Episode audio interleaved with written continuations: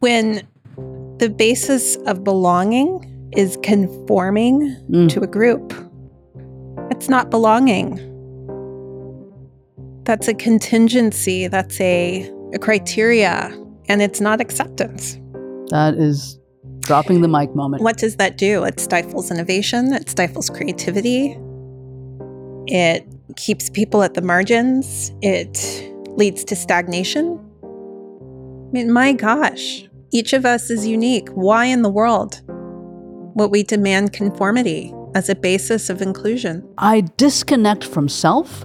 Mhm. I lose access to my agency. Mhm. I am actually sacrificing my authenticity to stay attached. That's right.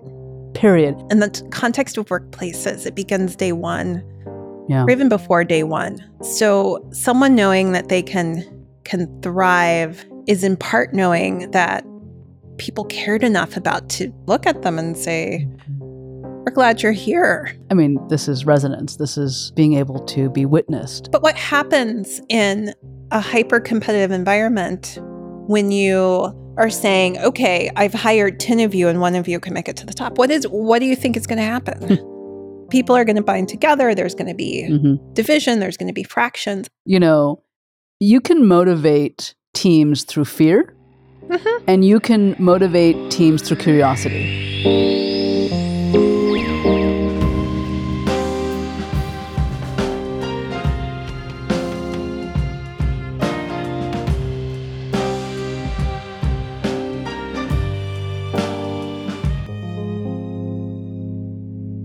I am Adina Sterling. And to me, to belong means to be fully present, to feel free to take risks and learn and develop without fear of punishment or retribution. So to be fully present. Adina Sterling, Rajkumari, welcome to the studio. it's great to be here. You are an associate professor of management at Columbia, and you are an organizational theorist. I love this, and economic sociologist that investigates the causes and consequences of human relationships in organizations and markets. This just brings joy to my heart to read this Hmm. because I have a feeling we're going to get into human relationships and really talk about how they connect to organizations. So, I'm excited. Yes, let's dig in. you talk about social networks, Yes. just fascinating to me. Um, you, you say a lot of the outcomes that individuals, groups, and organizations experience have to do with social networks they're part of. We get a lot of our resources from social networks. Let's just start there. Sure. What is a social network? Sure. Let's introduce the audience to this concept and let's start to talk about yeah it's a great it's yeah. a great place to start Yeah. because when people think about social networks they'll oftentimes think about facebook or instagram or what's on social media That is actually where I went first. Right, that's- That's where most everybody's uh, mind goes first. But sociologists have been studying social networks for decades and decades. And they're, in essence, the patterns of relationships that exist between people and groups and institutions and societies.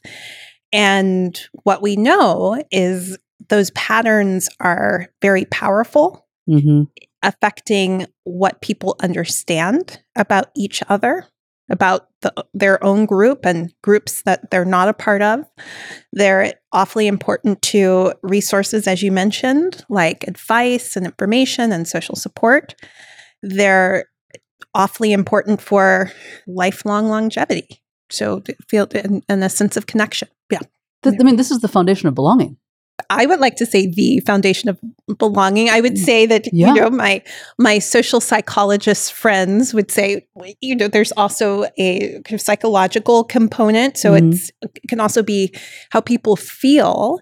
But I think what sets up how people feel in terms of do I belong here or not is embedded in social relationships. Right. But the research shows that when I am connected to others, when I have a support group, when I'm in community, I thrive, I flourish. Martin Seligman talks a lot about flourishing and and and even learned optimism. Um, the, the physiological responses that I have as a human show up in really amazing neurochemical ways. They do. They do. And they do from infancy. Absolutely we from just infancy. we we are we are hardwired for relationships. And they affect now you're speaking my language. now, now you're speaking my language.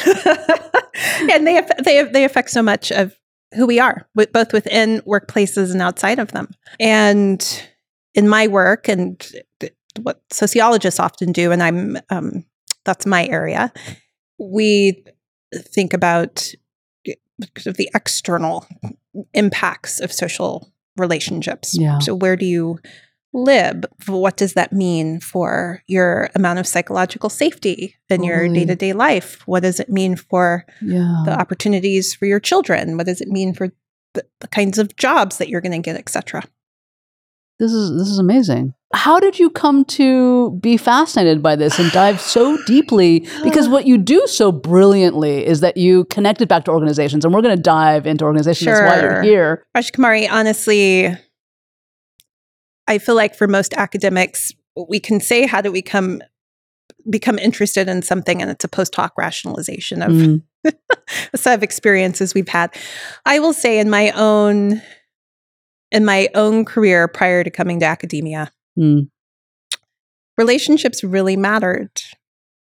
Where I worked, I was an engineer at Procter and Gamble. Oh my goodness, I did not know that. Had studied chemical engineering as an undergraduate, Wow. and my very first entree into the corporate world was when I was 18. I was an intern, and someone at P&G who was an alum at the place that I was going to go to Mm. school kindly opened up her home for 6 weeks so I could stay there.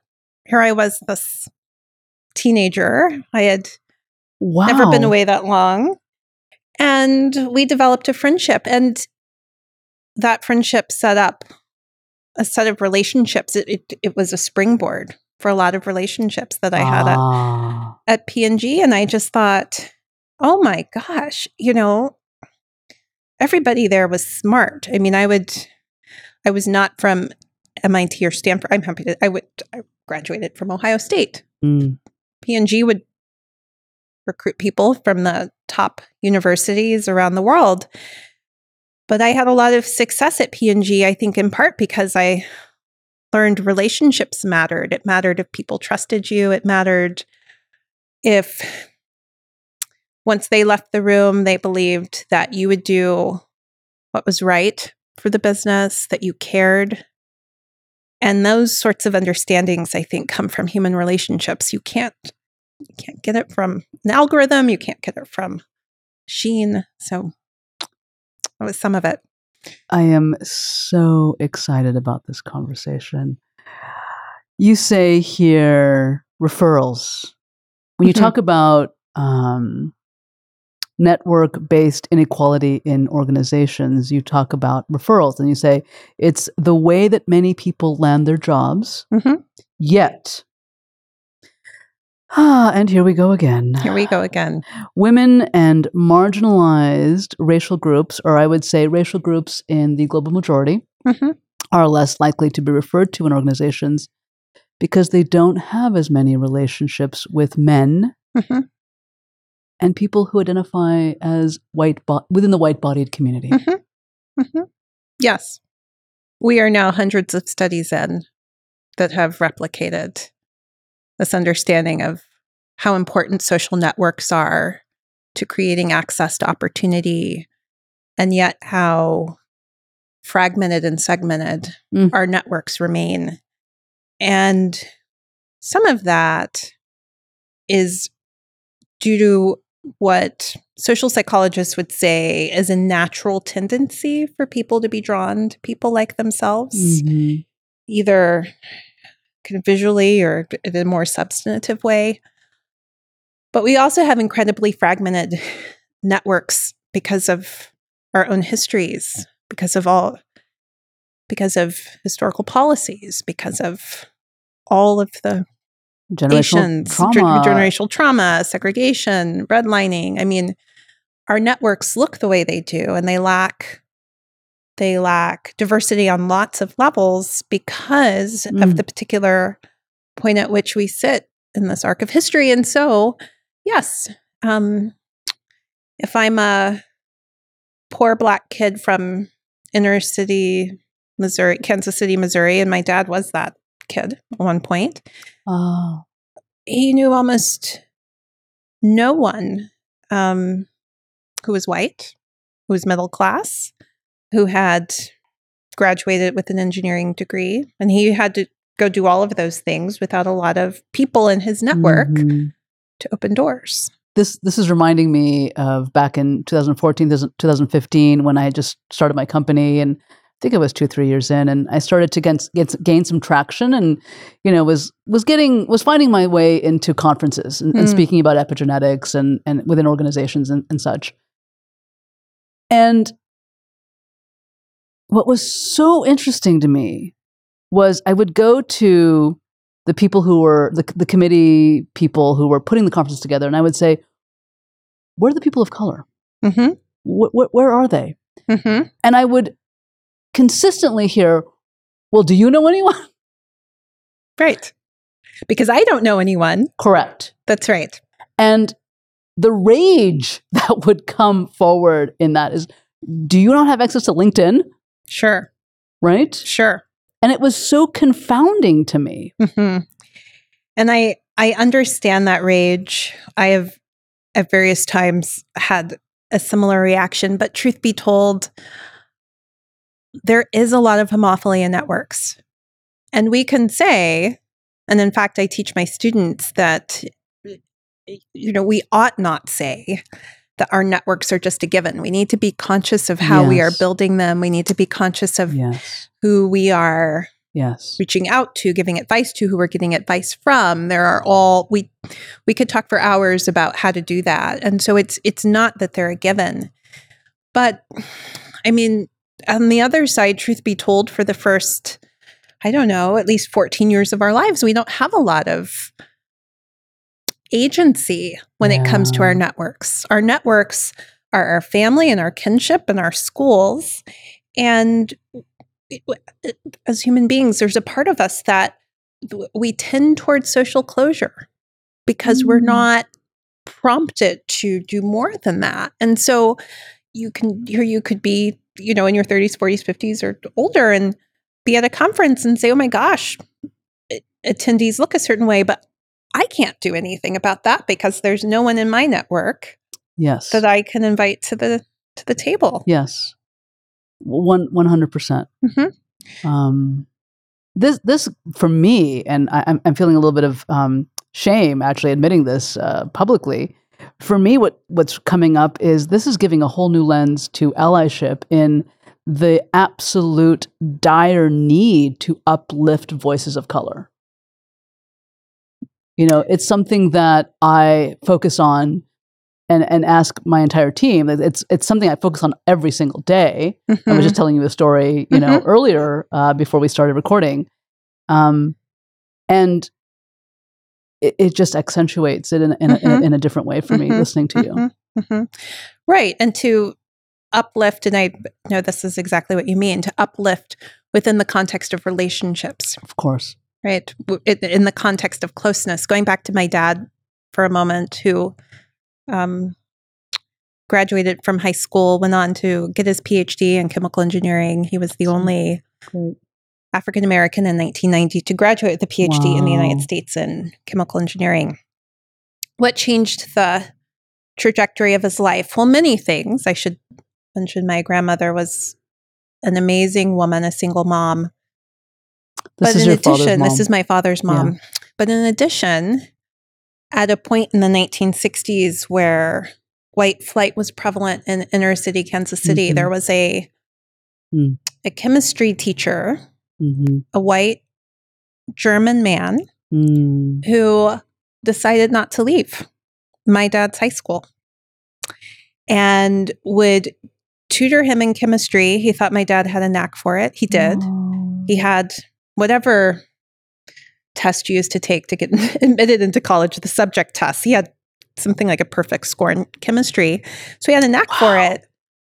But he also had a teacher that decided not to leave. And so in the context of those of that Yeah. relationship,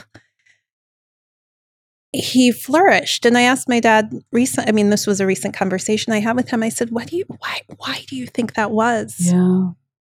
And what he told me, Rajkumari, is that he is German, had, had lived through the Holocaust.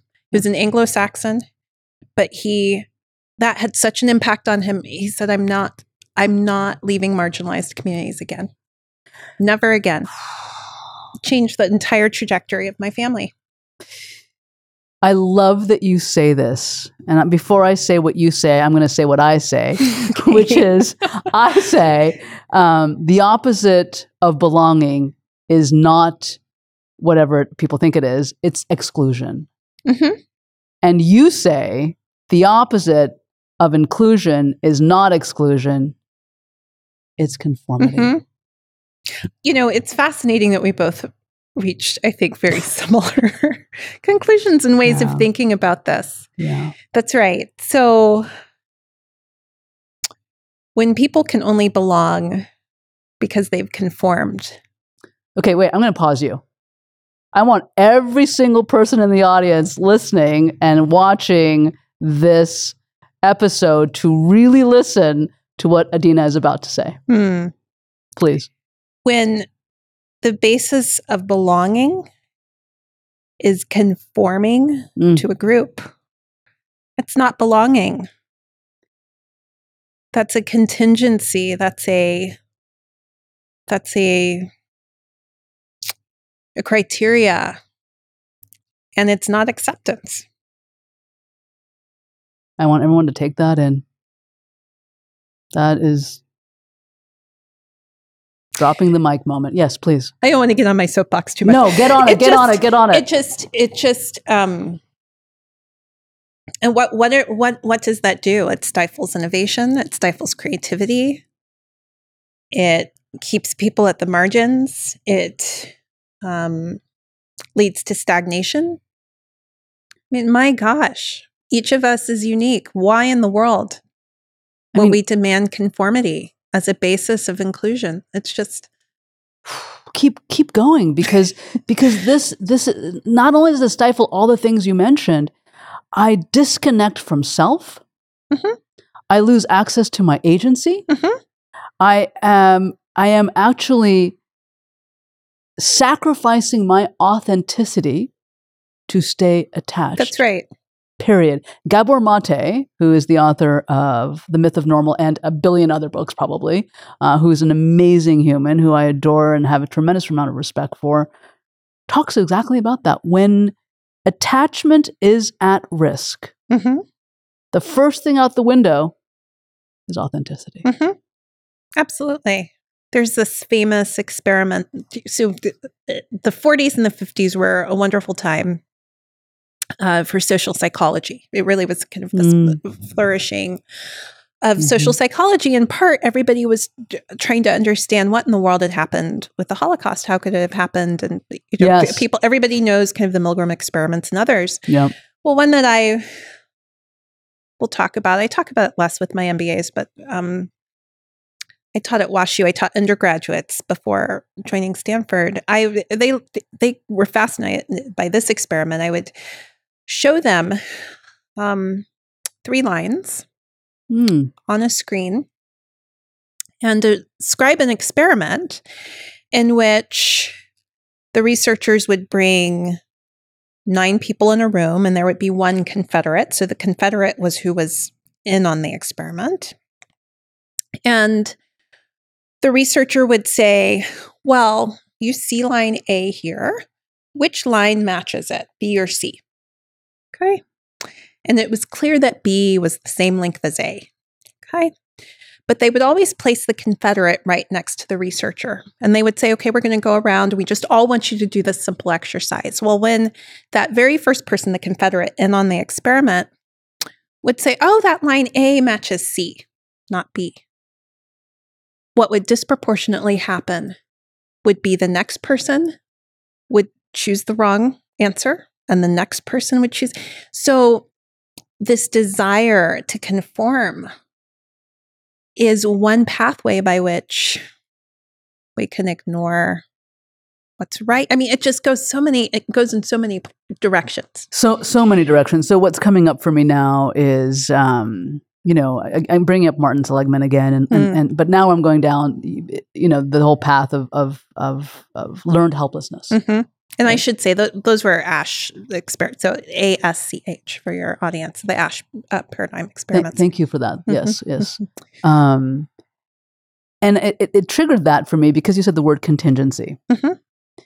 The main contingency in learned helplessness involves a plethora of different neurochemical pathways into mm-hmm. that. Mm-hmm. Um, but learned helplessness is repeatedly having the same experience that causes a level of stress that ultimately leads to the perceived belief that I can't do anything about it. That's right. That foundational element of learned helplessness is uncontrollability. Hmm. Mm-hmm. Which, this is out of my control. I have to I have to conform. I've given up my agency. I'm just going to burst into tears. Yes. Mm-hmm. a- absolutely. Mm-hmm. mm-hmm. You have, and and yeah. I will say this: yeah. the way that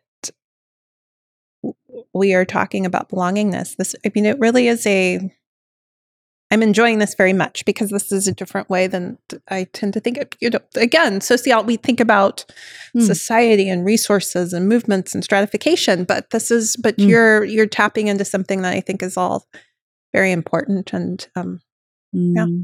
yeah. You've created what you call a playbook, a best practices playbook mm-hmm. that helps people incrementally start, initiate start to move toward working with understanding how to create greater cultures of belonging. Mm-hmm, mm-hmm. And I want to just give a little bit of credit where credit's due, not a little, a lot. Um, when I first started teaching my course at Stanford, my co-instructor Fern Mandelbaum and I created that. It was really her brainchild. She said we need to Thank give you we need to put something in students' hands so yeah. that when they go away yeah. from the class, graduate from the graduate school of business, they can refer to it. And so um, it's been, I mean, I have students, con- alumni um, now continually, if they've lost the link to the playbook, they are emailing me for the mm. link to the playbook. They want the playbook.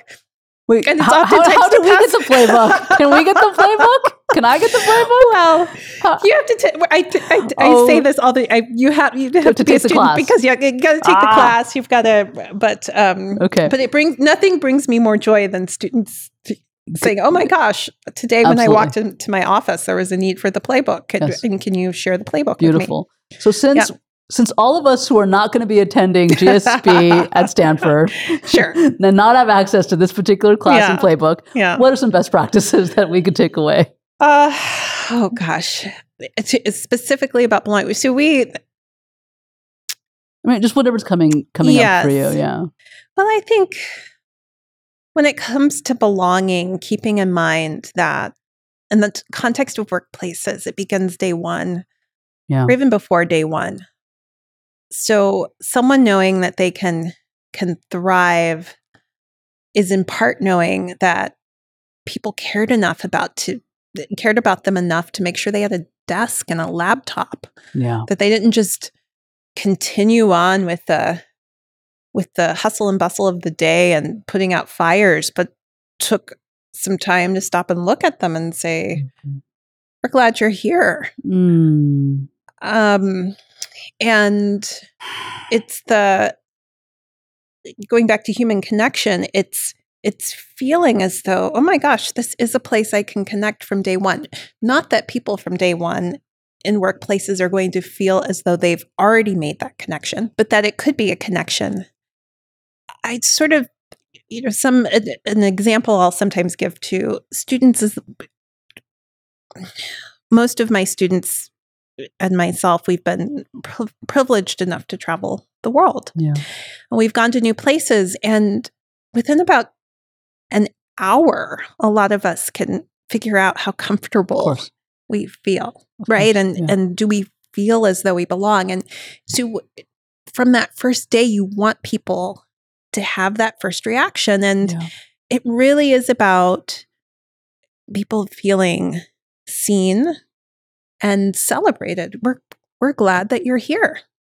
Literally saying that can make a world of ah. difference. I mean, this is resonance. This is this is being able to be witnessed. Um, Mm-hmm. you know, Sarah Peyton, who's the author of Your Resonant Self, speaks extensively on this. Mhm. Um, you know, when we are seen, valued, appreciated, our engagement goes up exponentially. I want to I want to bring us to organizations. Mm-hmm. Before I go there, Mm-hmm. um, Paul Zak has done some really interesting experiments. He's a neuroeconomist Mhm. around, you know, high trust teams and oxytocin Mm-hmm. right? And so the higher the trust in teams, the greater the oxytocin is being secreted. He used inhalers or whatever he used to do his experiment. I think Mhm. we should all deploy that organizationally. but in any case, we're not going to. That, that's a very controversial statement right then and there. Right. What's also interesting about oxytocin, it's, you know, it's the bonding chemical. It's what Mhm. happens when we are in relationship, right? And it's not only oxytocin, but it's a high. We feel good. yeah, Yes. absolutely. Yes. We also secrete endogenous opioids, which Yes. is another pathway to learned helplessness when that's diminished. Mhm.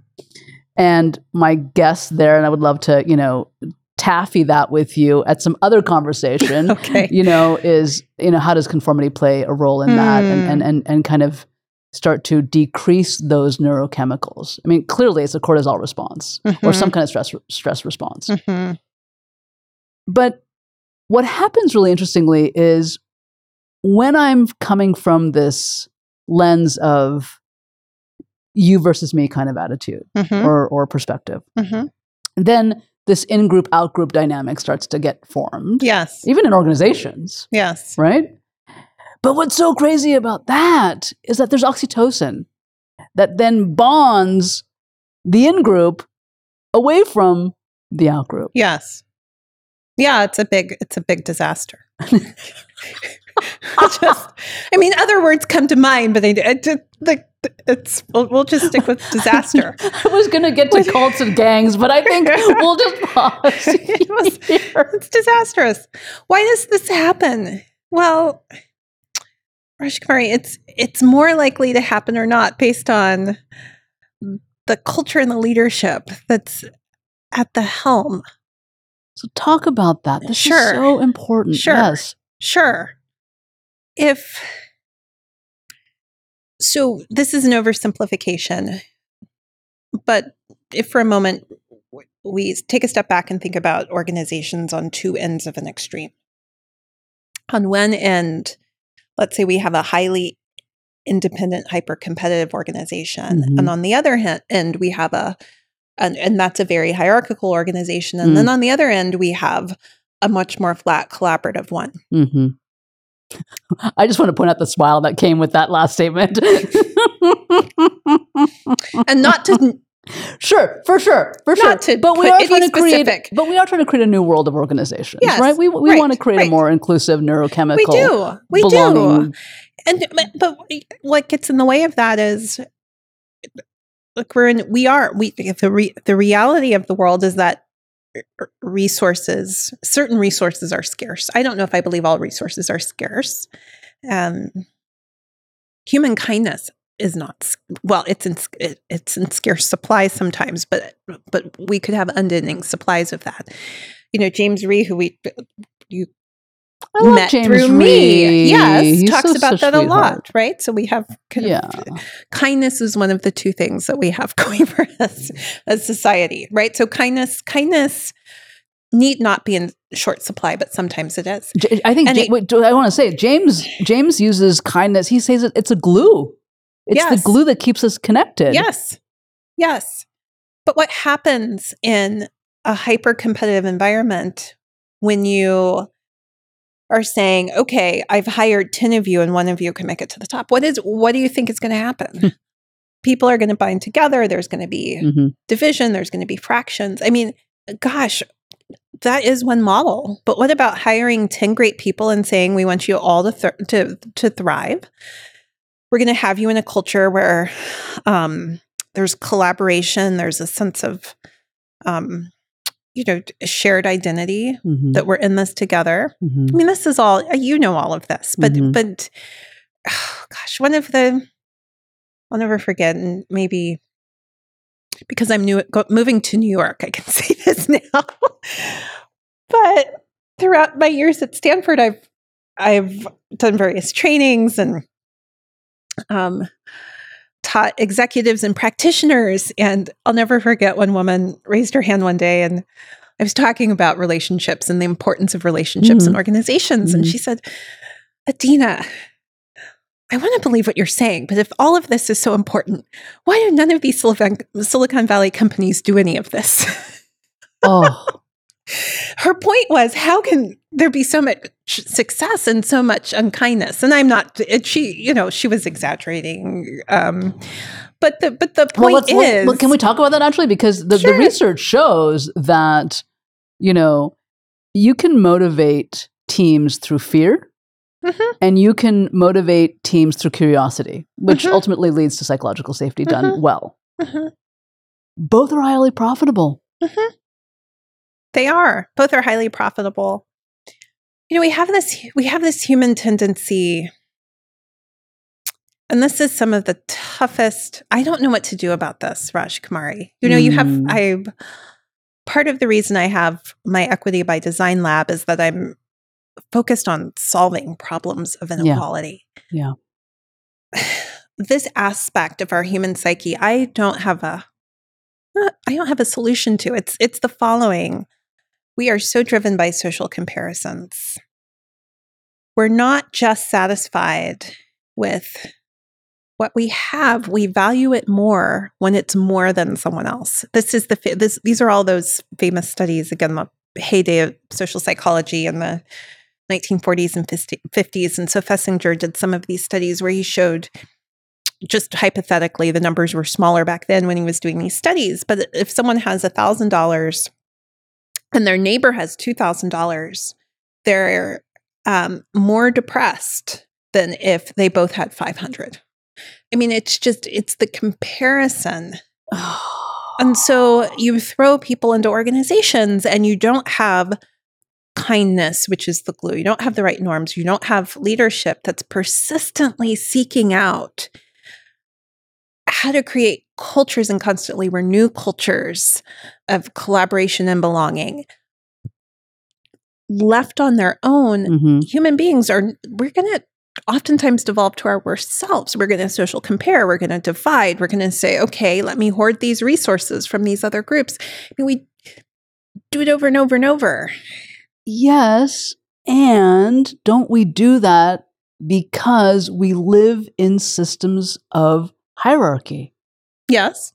And therefore, being subsumed within these systems, we are conditioned to conform in order to belong. So, Iain McGilchrist is the author of uh, The Matter with Things and Master and the Emissary, and his Mm. emissary. Mm-hmm. And so he does a he, he the the matter with things is a 1500 page tome Hmm. where he read almost I think 7000 peer reviews around neuroscience and just really understanding the hemispheres. Mm. And he talks at length about how the left hemisphere is the functional instrumental aspects of who we are Yes. and the right hemisphere um, is the relational aspects of who we are Mhm. when I talk about the hemispheres in my Understanding Humans at Work course, I talk about how the left hemisphere excels at comparing, Yes. evaluating, Yes. and measuring. Mhm. And I talk about how the right hemisphere is all about needs, feelings, and accessing the somatic experience of our body. So, how we know Mm. we're tired, how we know we're hungry, how we know we're pissed off, Mhm, right? Uh, mhm. we're hot because it's 80 billion degrees in the studio today, and I'm wearing a blazer because I have to keep my The fashion blazer looks going. great, though, Thank you. Rajkumari. That's very sweet of you. Um, we connect. We have that interoception. We have that self awareness. We have Mhm. that ability to self attune. I think the answer is really easy, and I say this n- trying to not be flippant as I say it, which is that we find ourselves prioritizing right hemisphere engagement. In left hemisphere engagement. as organizations, Oh. we do prioritize left hemisphere. Oh, okay. As as a society, we do prioritize left hemisphere. Mm, I mean, mhm. I you know, growing up in an Indian, culturally Indian from India ba- ba- family background, do do do do do do do do do right. execute, achieve. You know, that's it. That's all we care about. Mhm. It's awfully empty. Although I, I think prevalent. so. Just because we're doing it this way doesn't make it right. No, I will say that sociologists are some of the most skeptical scientists. I love it. Bring on that skepticism. Let's go. Let's go. In some ways, if it were easy, it would be better. I mean, I, I have days where I think maybe the all, all of the left brain stuff will just be replaced by machines and we can have I hope that not. will that will cr- you know maybe we that will crowd out we, we, it, will kind of remove aspects of who we are and we'll delegate those to machines and then we can focus on relationships and flourishing you know flourishing and belongingness Right. Inclusion happens in the left hemisphere because for me, inclusion is about creating safety for others. Mhm. And that belonging actually happens in the right hemisphere because for me, Oh. epigenetically, that's the lens I view the entire world every single nanosecond of every day. Mhm. um, that from a neuroception state, neuroception is a term coined by Stephen Porges, who wrote the book Polyvagal Theory. And it is the system that we have in our nervous system that is constantly scanning for safety, danger, and life threatening experiences. That's in the right. I mean, Mhm. not neuroception, but belonging, our sense of interconnectedness, our sense of knowing that we have community.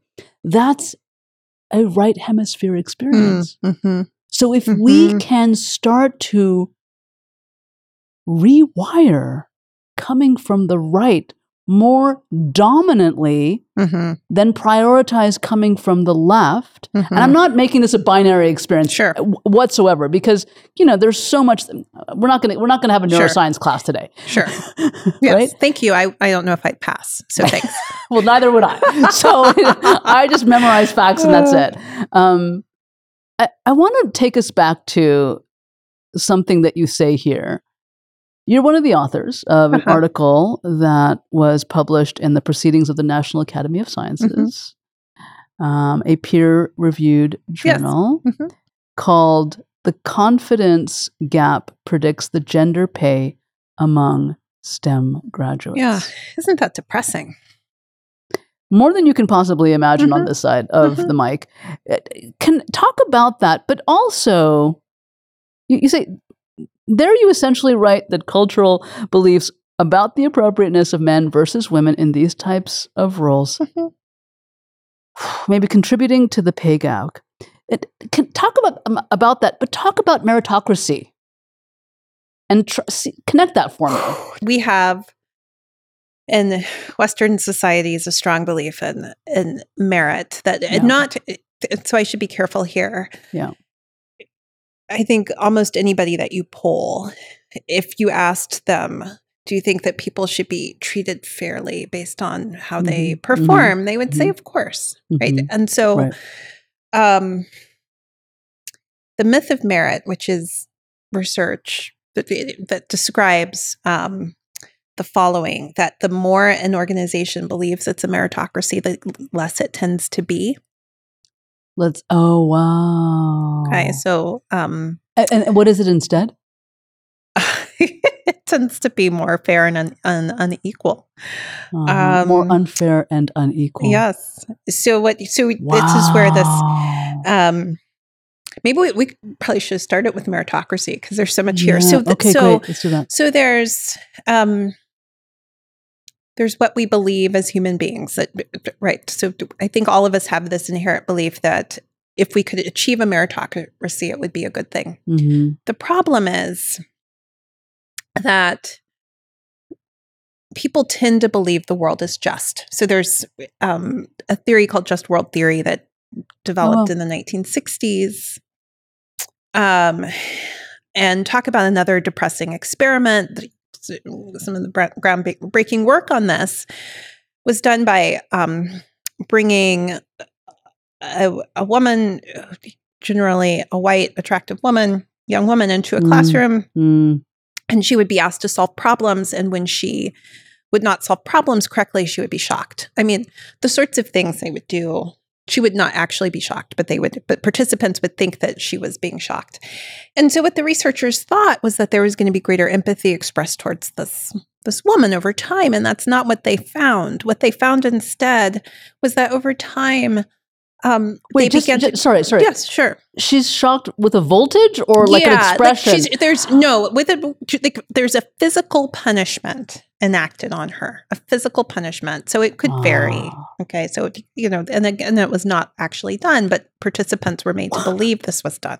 Wow. And what- And what the researchers thought was that over time, what what happened is that people would be enormously moved toward empathy toward this woman who is being shocked. And that's not what happened. What happened instead is they would begin to believe that she deserved it. They would dehumanize, they would rationalize. And so we live in a world where people look around them and they say, not everyone has the same sets of resources and they deserve what they have. And so if if organizations look like um all you know all sort of white men from privileged backgrounds are running them that's because that's what's fair that's because that's what meritocracy naturally has allowed instead of Mm. thinking my gosh what kind of society do we live in um, where skill sets are equally dispersed but Mm. opportunities are not yeah. and there's something else going on so so the myth of merit which um, some work by emilio castilla and stephen benard Mhm. and others have have showed is that um, the more people believe that their organization is a meritocracy that is so the less it tends to be. And what I mean by that is the more they are morally licensed to continue false beliefs about who ought to be running organizations based on all of the things that we can imagine. So how do we how do we even begin to address this in organizations and leverage the world of DNI? When it- Sure. Well, I'm going to come full circle and go back to relationships. Awesome. some of what helps people move past a belief in a just world theory Mm. is being proximate to groups that are not like them and being able to sit across from people, hear their stories, and say, Oh my gosh, you are amazing. And I now get how the world is how it is, meaning Yeah. it- that, gosh, your opportunities weren't like mine. And I, what are we going to do about that? Which reminds me of a, of a beautiful story that actually happened uh, in I think Arizona or some some somewhere in, in the part of the country. I'm not exactly sure when, and I don't know when, what what time of, of of year, like you know which decade. But there was a a mayor or a senator or some uh, some representative of the government who was absolutely anti-LGBTQ hmm and would you know really kind of enforce and publicly comment Hmm. on you know anti um, LGBTQ legislation and all the things. Mhm. And then his son came out Mhm. and he gets up on camera and he starts sobbing Hmm. and is did a 180. Is just so re- remorseful Yeah. for what he sure. Yeah. I mean, it, it, thank goodness for relationships. This, th- I think they are one of the best things we have going for us. It's um, only tangentially related, but what that story reminds me of is some research that was done among CEOs that looked at when CEOs gave birth to daughters or sons, what happened exactly. right so when we can be Right. so proximate and, and my Yeah. brother and i my brother is um, a musician and quite a social advocate and um, he we both know people that have adopted white families that have, have adopted black children i mean it's the same thing over and over that we see you it changes you when you are Yeah. in relationship com- completely. and to the degree that we've not made as much progress as, say, what you hope for and what I hope for, and Yeah. you know, in terms of the world having more kindness and a greater level of belonging, it's because we're not proximate enough So how do we each other. how do we start to create that proximity in organizations? What do we do? I mean, this is bringing up ERGs for me, right? In a, in a, in a Mhm. very interesting way, Mhm. um, because it's still it's it's it's a movement I think in the right direction in, in Mhm. to offer that relationality. It also creates community and support groups and that sense of safety, right? The antithesis of loneliness, Mhm. right? But uh, it's not enough. What It else? isn't enough. What else? What else can we do? Because Well, I got to get my stuff done. I have deliverables. I have deliverables. I have OKRs. I am working with people who are really transactional. They're not giving me the time of day. They're blocking me in some capacity. sure. I'm getting frustrated. Sure. I have, you know, I got to talk. I got to report to my manager. I, I got to get this thing done. Adina, I, I don't have time for Yeah. relationships. I understand. At the same time, I, I mean, I I have days I feel like that for sure. We all do. We all do. We all do. Given what I do for a living, we all do. Um, we all do. I think what helps is to remember that at the end of the day, just about all we have are relationships. I mean, I true. know it's a it's a little bit of a cliche, but um, does the email really matter? Beyond, I mean, it just. My dad was is still fond of saying. I mean, he was meaning it in a religious sense, but he felt like he he would say to me as a kid, "Adina, all we have are." The end of the day, relationships and people's souls, and what Oh, he just that. would really. I mean, what else? Eh, love everything else is going to sort of go away and those are the things that would he would say stand the test of time and so my gosh i mean eh, so in an um, in an mba world Yeah. so when i Yeah. get this question from mbas what i'll say is that well relationships can supercharge those things and it's true Totally. it's true, but I also feel like that's overly strategic in ways that it can backfire. So then you become too Exactly. careful and cognizant of the transactional aspects of relationships. And then are they really relationships if it depends on There you go. So it can backfire. That's why I say focus on being present, Hmm. try to increase the amount of your day when you're present. And, um, you know, my gosh, I'm really glad that days I do that better than others. I, sure. you know, For sure. yeah, like all of us. There's a Harvard Business Review article, I think from 2017 or 16. It's titled um, Why Leadership Development Must Be Done on the Job or Needs to Be Done on the Job. Mhm.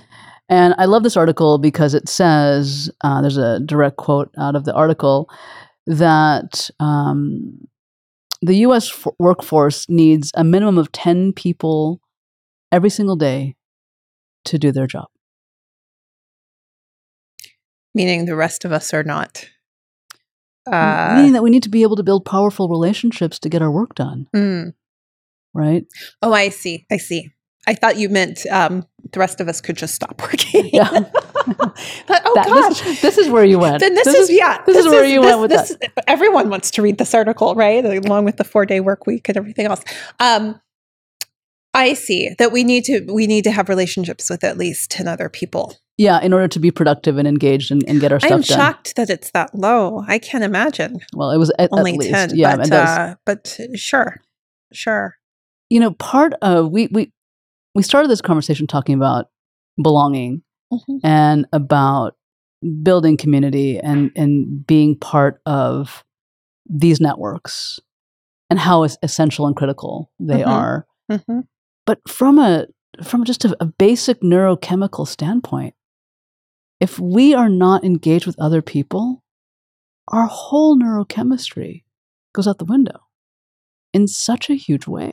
hmm And so, what do you say to people who are terrified of relationships? What do you say to people who have experienced incredible trauma in their families, incredible, uh, you know, generational trauma? And Mhm. and you know, I, I always tell founders, you know, you you you you cannot hire a non-traumatized person. Mhm. That doesn't exist Mhm. epigenetically. Mhm. Every single person on the planet has generational trauma. Depending on who you quote, what source you're citing, it's up to 490 years Mhm.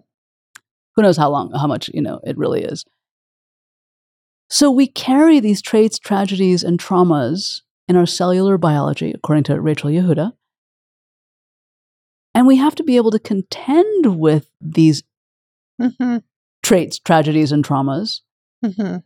in organizations while we're trying to build relationships with each other Mhm. Mhm. Right. Well, I mean, you don't ask easy questions, Rajkumari. This is not, a, not an easy question. While, um, i'll take it as a compliment so I, I absolutely agree. You can't hire a non traumatized human being. We've all experienced trauma, um, and some to a very serious degree. Um, yes I think, depending on the point at which people are in their lives, I mean, it could be too early for this. But I do think about um, the importance of forgiveness and the importance of thinking about people's capacities at the point at which they were the victims of these things and what happened yeah. right? And and sort of their own ability like we're all we're all just imperfect human beings. Yeah. and um the ability to have real conversations that say oh my gosh. You all all went to lunch and didn't invite me. Yeah. What happened? Right? Um the the willingness to be able to do that i think is really um starts in in the in the step of trying to see something from another person's perspective um which yes. is hard. Yes. I'll give you an example. Yes. It's an embarrassing one. I but I'm gonna, the- I'm gonna, the I'm vulnerability. Gonna, I'm gonna Thank share. I mean, it's you're gonna hear this and be like, Dina, this is not that embarrassing. I'm told my friends tell me every time I build something up, they're like, oh my gosh, is that all that you've got for us? Anyway, I, as you can clearly see, um, a black woman, and I in my group at Stanford on the I was until I joined Columbia part of the macro organizational behavior group. There were no other black women, oh wow no other black faculty. And I remember one time I had gone. We, so we, you know, um, a lot of days would go have lunch, and um, one day I was going to the cafeteria Arbuckle, and I see all of my colleagues together, and I was like, "Oh my gosh, they didn't Mm. invite me." And I go and I get my food, and then I had this moment of embarrassment. Like, do I go say hello? Do I not go say hello? Because then that's going to be awkward. And so I remember that I just scurried and got my lunch, and then I decided to eat it at my office. I hadn't, just, I Mm. hadn't, I hadn't planned to do that, but that's what I did. And then later that day, I remembered that I had very clearly mentioned to all of them because we were supposed to have a meeting that I was going to be out of town that day. And so all of the knocking on the doors that would tend to happen, I mean, that didn't happen. They, they would, they didn't know I was there. And so what, how did I get from, oh my gosh, what happened? And don't I belong here to, um, a realization was just this sort of puzzle like this this doesn't make sense Let- if i if i assume good intent and i you know thought the world think the world of my colleagues um what is their perspective oh i think i'm out of town that's why they didn't knock on my door it's a challenge we are all imperfect but the assumptions have to sort of be broken down sometimes What did you learn about yourself in that moment?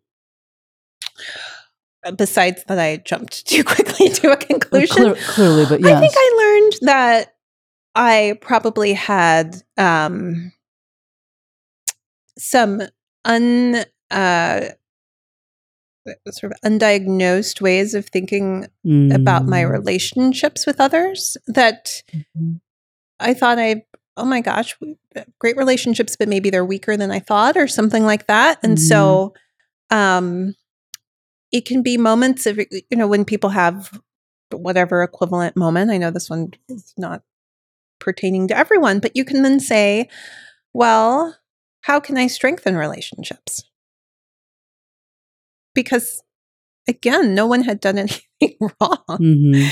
and it was more a statement of my gosh Mhm. let's let's continue to develop and strengthen them the the thing that keeps coming up for me in this in the last 20 25 minutes in this conversation is the phrase operationalize relationships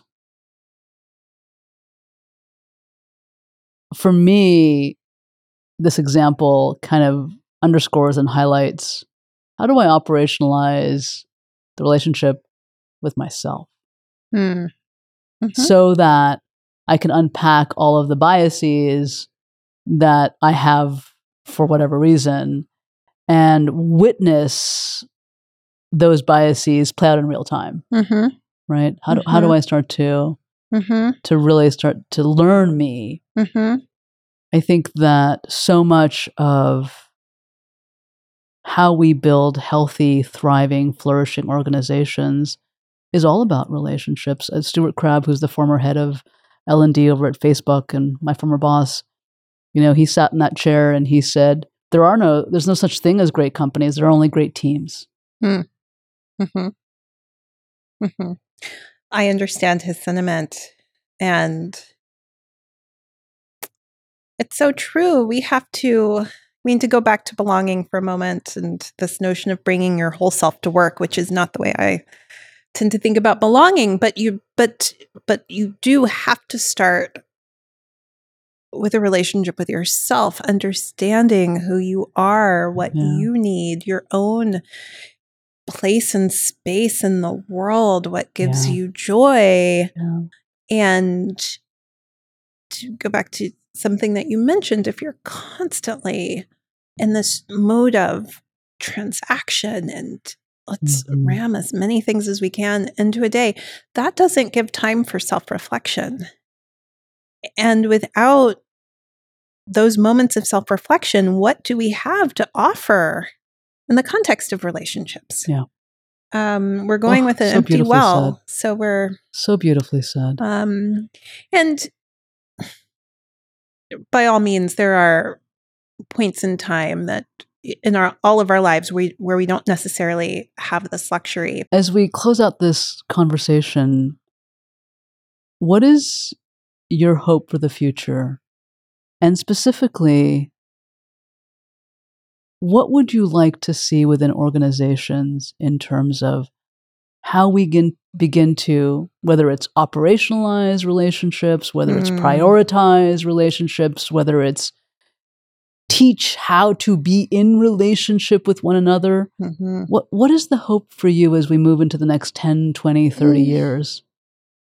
I mean, Can I pick all of those things? Of course. yeah. We want we need organizations to do all of those things. I mean,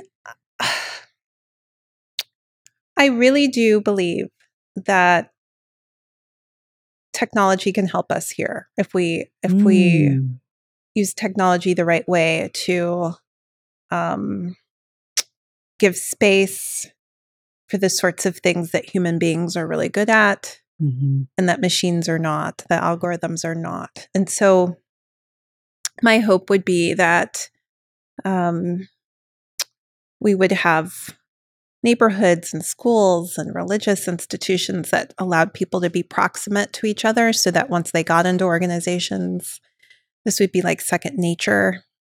Yes. That at a cognitive level, we are hardwired to categorize people in milliseconds. Correct.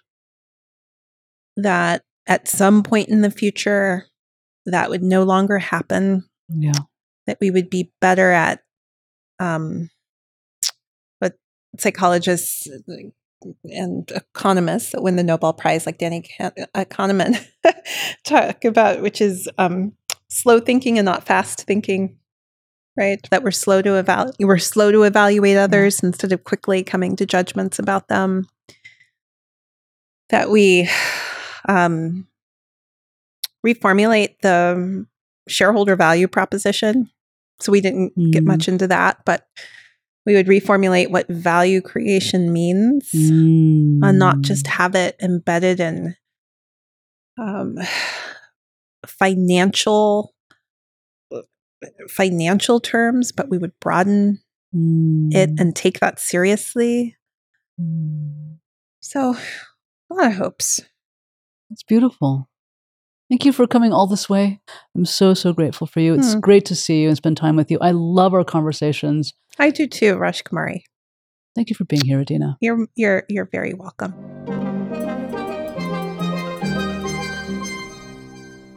That was Rajkumari Neogy and Adina Sterling. Up next, what's the true meaning of the word woke? And how should organizations approach political and social issues? With Jenny Yang, SVP of People at 155. Visit us at podcast.ibelong.com for all the ways to watch and listen to our show.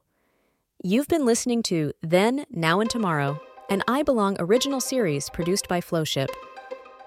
Today's episode was executive produced by Rajkumari Neogy, produced by Mike Giordani, edited by Ramiro Gava, mixed by Alex Roses, original music by Dario Valderrama, production assistance by Tiari Boutte and Pili Melendez. Thank you so much for tuning in.